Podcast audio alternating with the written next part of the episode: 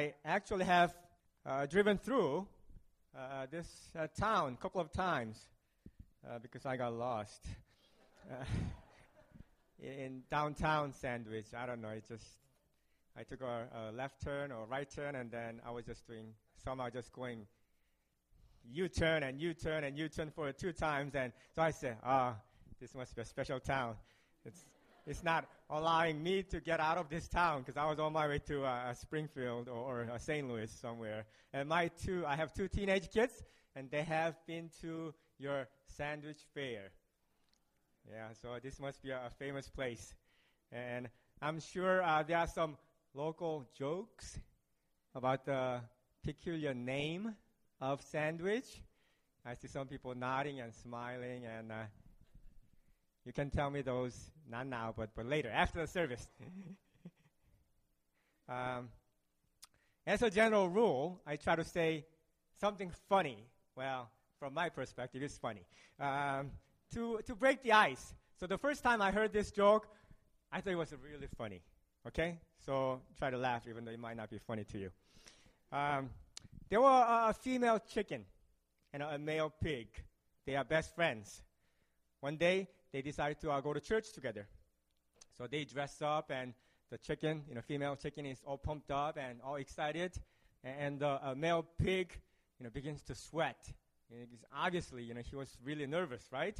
And the uh, chicken uh, looks at the pig and says, "Hey, dude, relax, man. I mean, we are only going to church.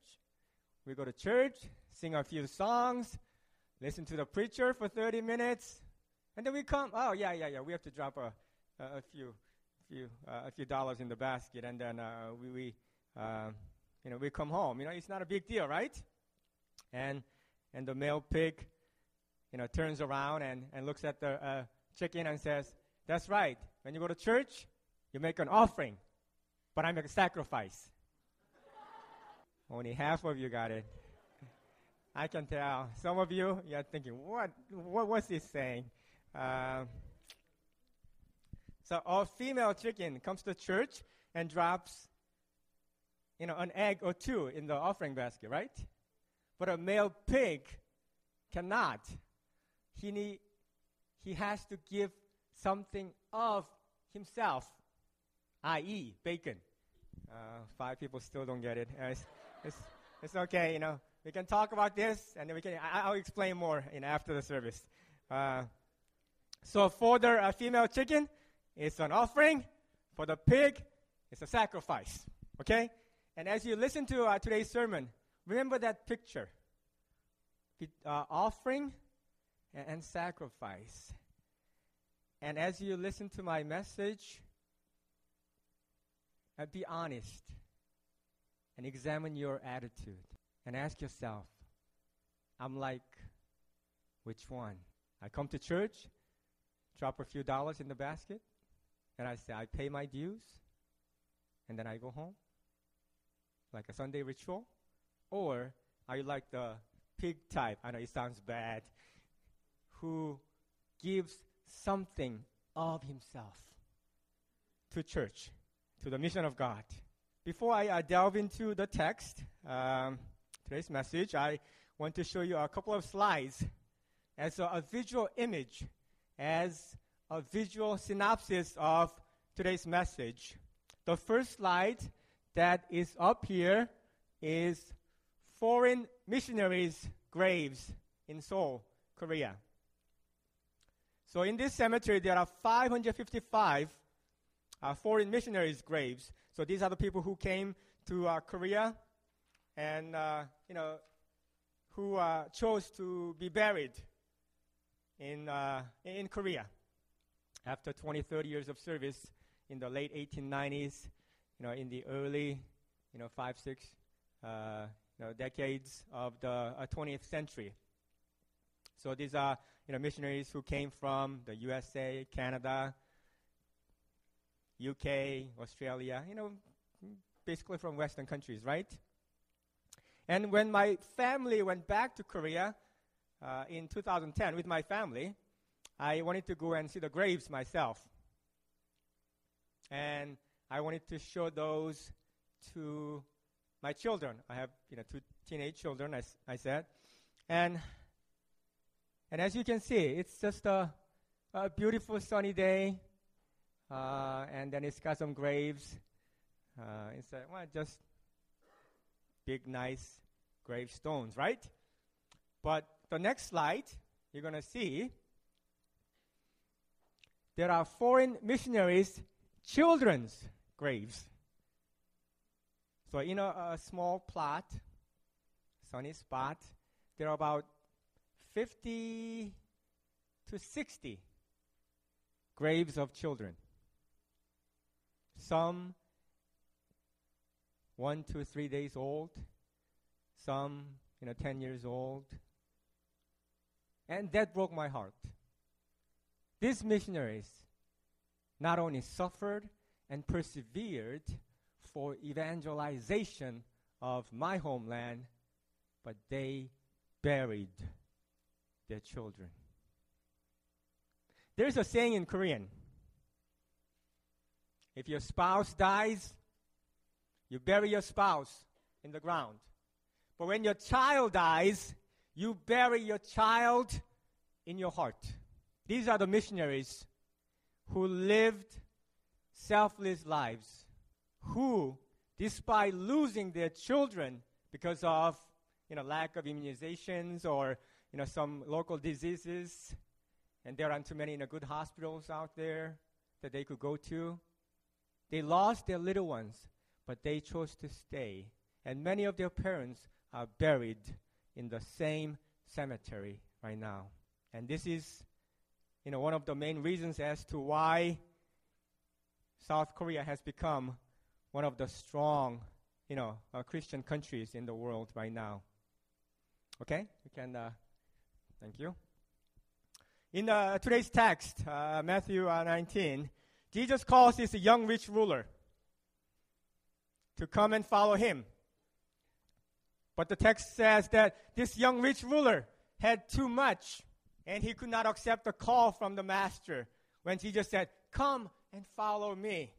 Be my disciple. I'll be, I'll make you a transformation agent. But there was one condition. He says, Jesus told him to go and sell all his possessions. The text clearly says that he was young and rich, and also some sort of a ruler, a politician, like, you know, maybe a city council member of, you know, Chicago, for instance. I mean, he, he was doing well, and he asked Jesus, What can I do to inherit the eternal life? A very important, very bold question.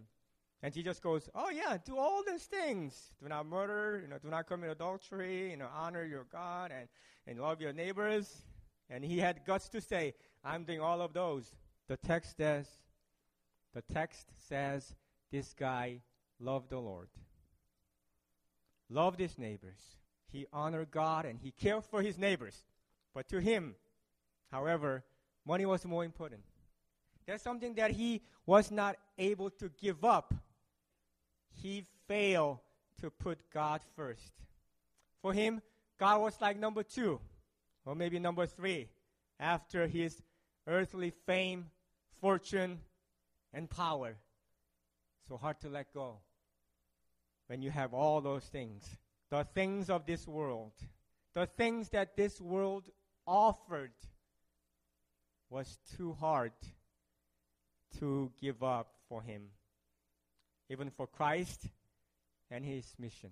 Jim Elliot, uh, as many of you know, uh, was a, a famous missionary uh, who was killed uh, by uh, Indians in Ecuador.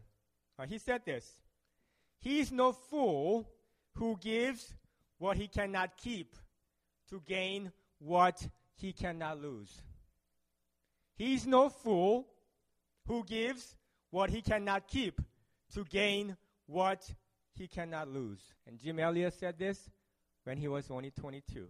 As a college student, he spent an entire summer you know, working in uh, Mexico as a, a short term missionary. And then he became interested in uh, unreached people groups, meaning those people who have not heard the gospel message. So he went to Ecuador and he lived in, you know, in the uh, rainforest in the early 1950s. He married in 1953 at the age of 26, and he was killed by Indians in Ecuador in January 1956. And he was only 29. Very short life. 29. Was his life wasted? And there's a movie uh, portraying uh, his life, The End of Spear. Uh, if you have not watched it, you know, please, uh, please watch it. The End of Spear. So to uh, paraphrase his statement, it would uh, sound something like this. A person who dedicates his life or her life to things of this world that will vanish after he or she dies is a fool.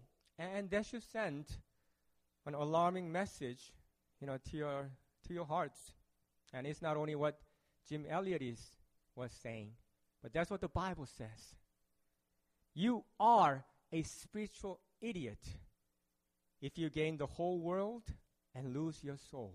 Paul writes about the kingdom principle like this I want to know nothing but our Christ and Him crucified. I consider everything rubbish so I may gain Christ. Philippians 3 8. I want to share a, little bit of my uh, segment from my uh, faith journey. It was uh, eight years ago in March uh, 2005.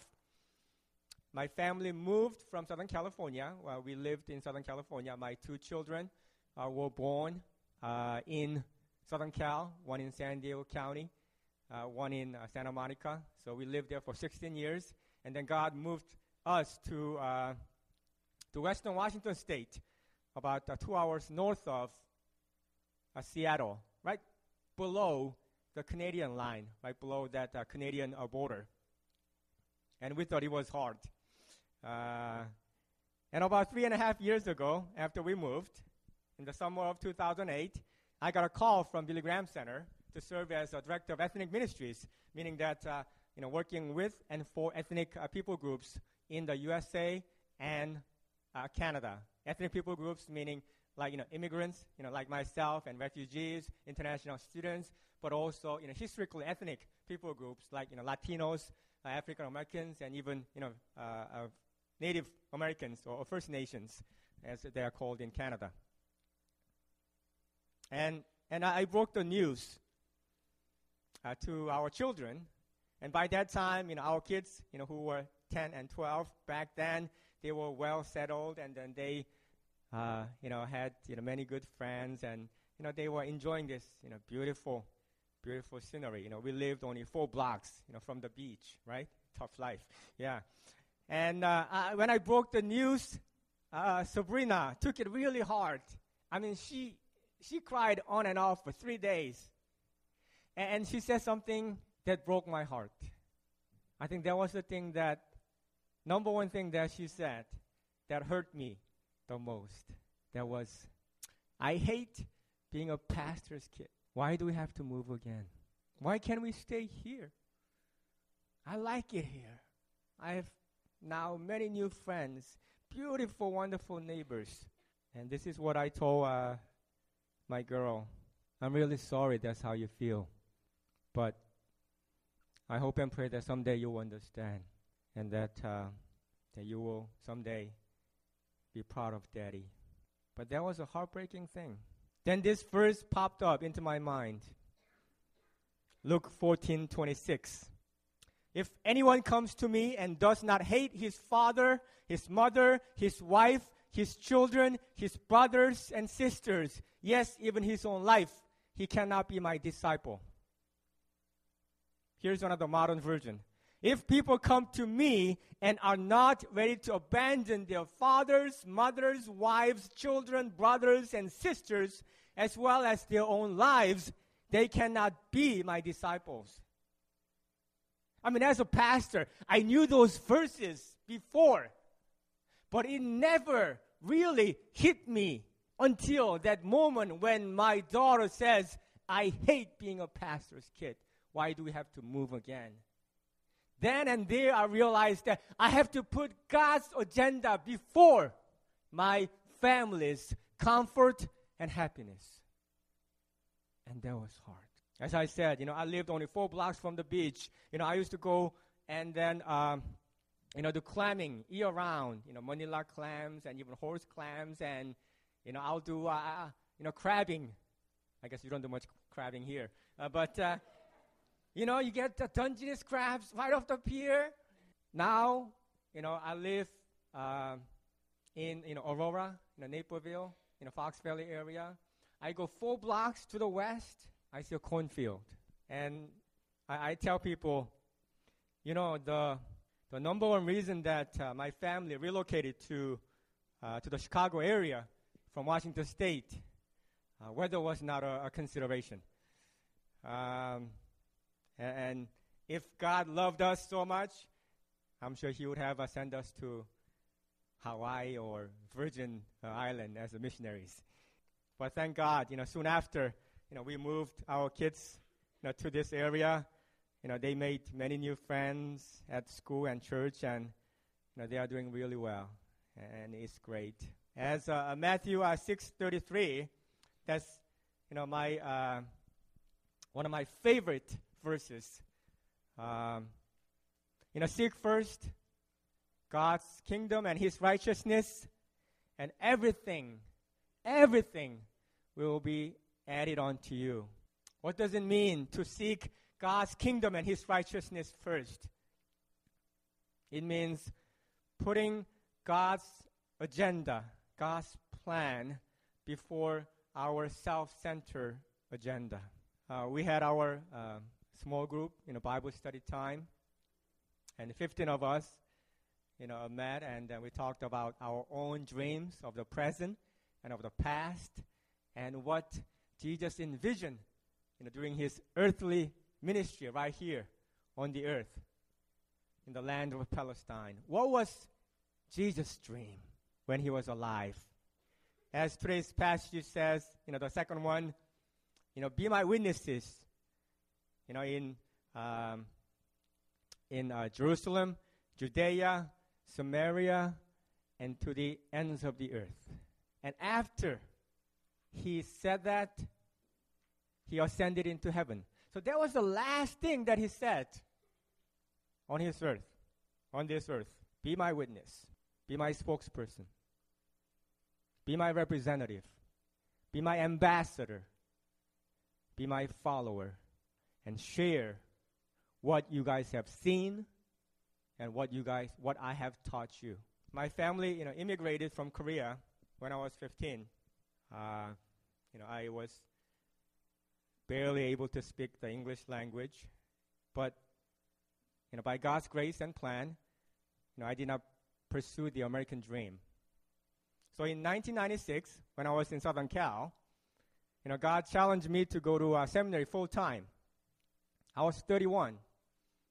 Not that young, but not that old, right? And I was married. I was making you know, $30,000 a year as a social worker. And my wife and Debbie and I had a four month old baby. And God put this test before my face. Drop everything that you are doing and go to seminary full time. That means giving up my you know, $30,000 career per year salary that I was getting, that I was good at, that I enjoyed. That meant borrowing $10,000 every year because we didn't have any savings for three years for my seminary training. That meant living on my wife's single income for three years. I took that challenge. And you know what? That was one of the best decisions that I have ever made in my life because I trusted God more than my math. And in looking back, even though I did not actively seek the American dream, you know, by choosing to follow the kingdom dream, the destiny that God has placed in for my life, for my future, one day I realized that God has taken care of you know, my American dream. You know, I live in a in a townhouse in Aurora, two cars, used cars, but reliable. Two wonderful teenagers, so far. You never know, right? Um, and we even have a Shih Tzu, a dog, that never bites and that never barks. See, the American dream is never complete without a pet, right? So in looking back, in retrospect, God has given me all these things, just like Matthew 6:33, that you know you do my work, then I'll take care of you know, your needs. That's the promise of God, right? As we briefly shared during the Bible study time this morning, you know, are you wanting to settle for a safe, comfortable, and entertaining life here on this earth? Or are you striving to fulfill the mission of God? As I, you know, shared this morning, you know, I define mission as very simply participating in the fulfillment of that dream of Jesus, the grand vision of redemption that Jesus had. Whether it's church planting, disciple making, you know, doing charity works, just being, you know, wonderful neighbors, evangelizing, sharing the gospel. And some of you this morning shared about, okay, now we talked about all these wonderful things that we can do. And the last thing that I said as I stepped out of the room was, now go and do it. I know it sounds like a Nike slogan, but you know what I mean. Go and do it. Go and share the message and the love of Jesus Christ and explain to you what Jesus has done in your life, how you were and how you are now because you had that encounter with Jesus Christ. And in the meantime, please remember sacrifices that you are making for Christ, for Christ, whether it is, you know, making, you know, offerings or, you know, serving as volunteers, you know, Sunday school teachers and, you know, doing all these things for the church and for the community, don't think of it as a sacrifice. Think of it as an investment. Investment that you are making for the kingdom of God. It's like buying, you know, kingdom stocks that never go down in value.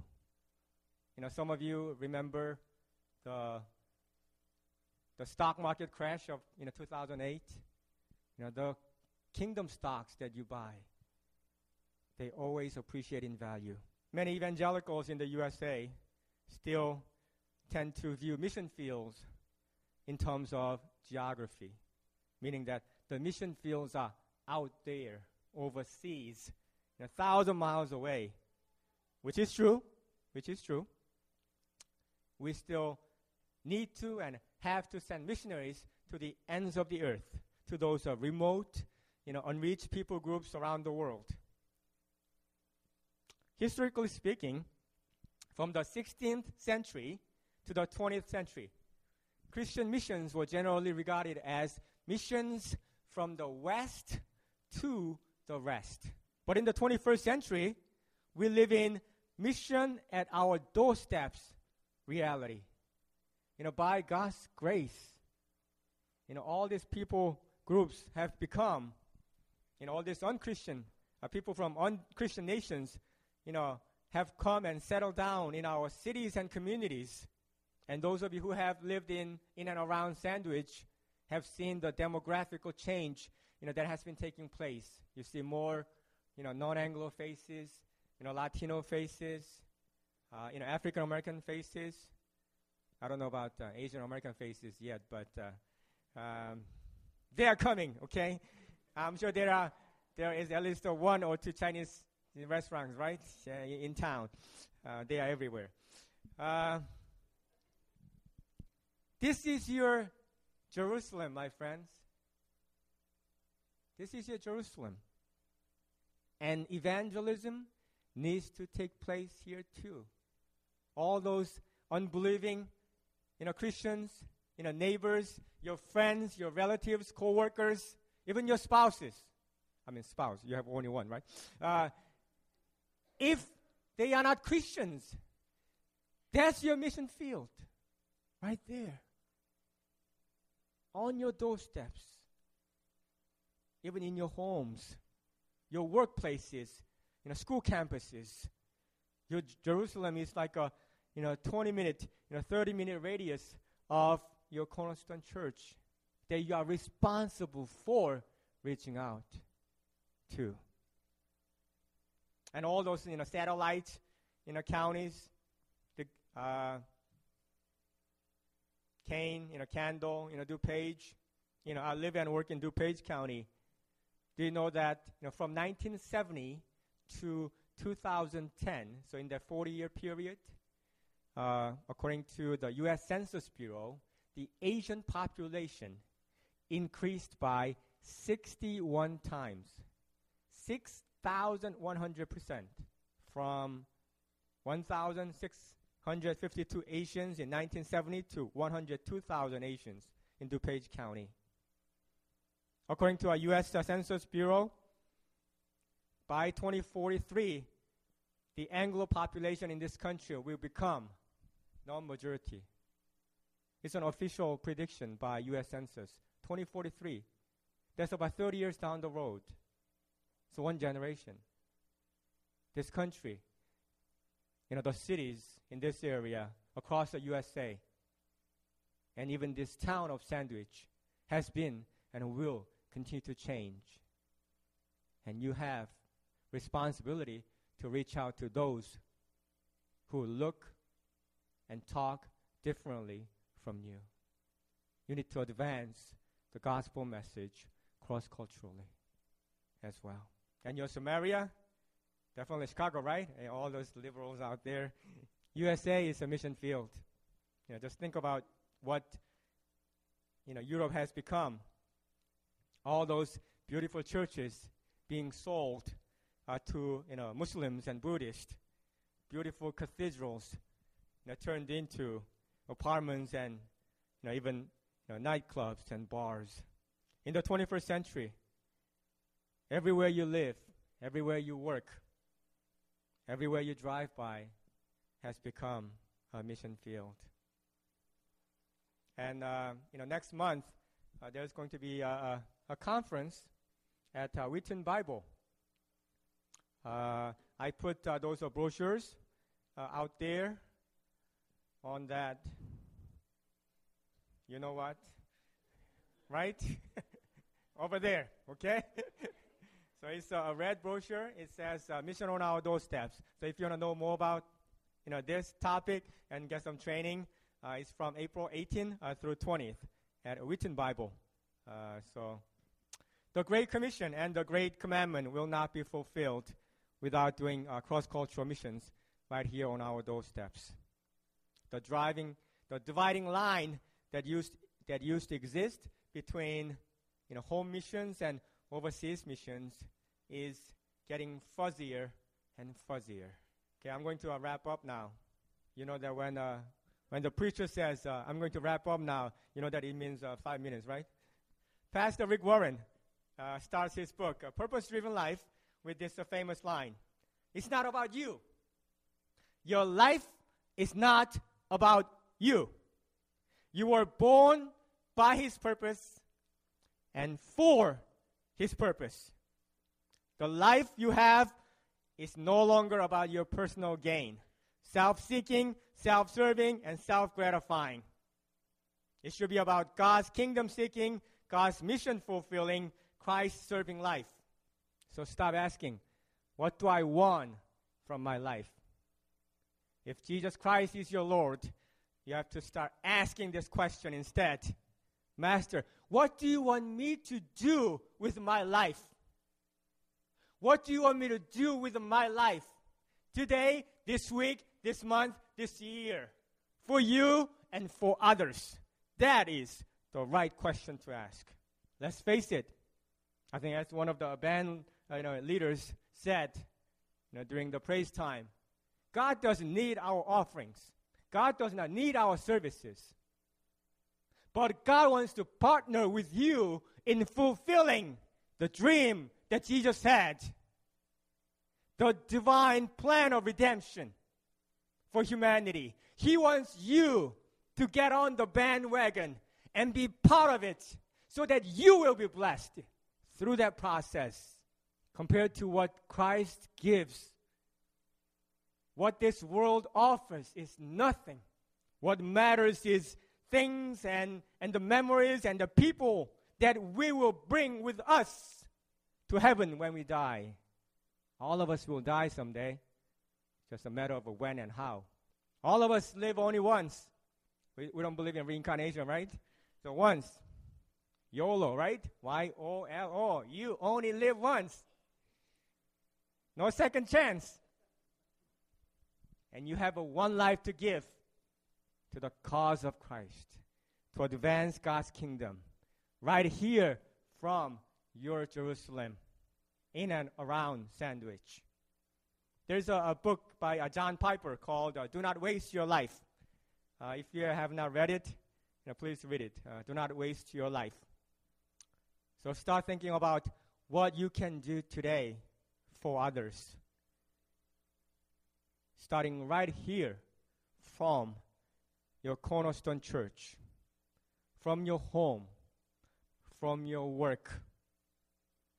You start from your Jerusalem and you expand your mission circles.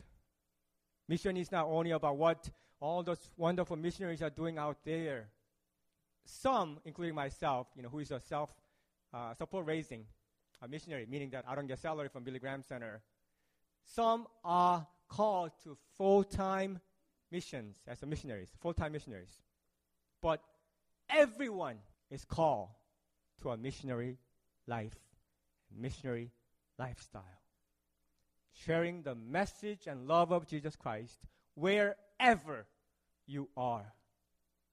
Being the salt and light of this community and for this community.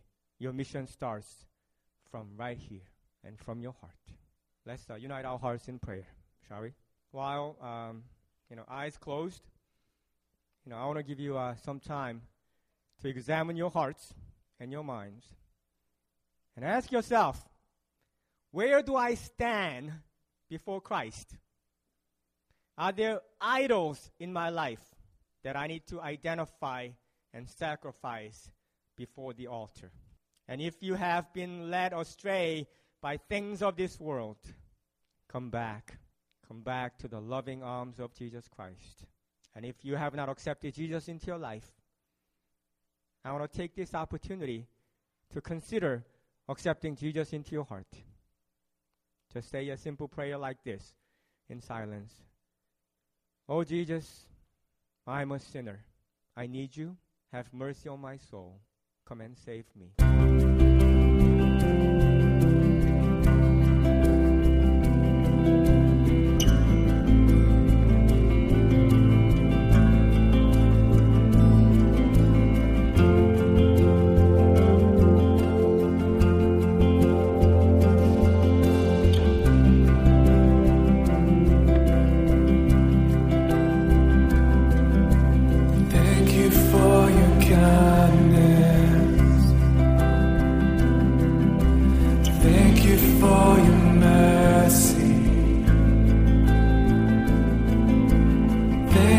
for the cross. Thank you for the price you paid.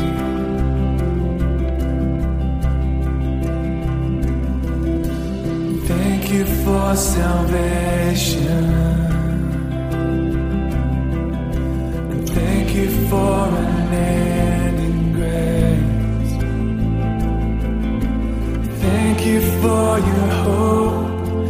Thank you for this life you give.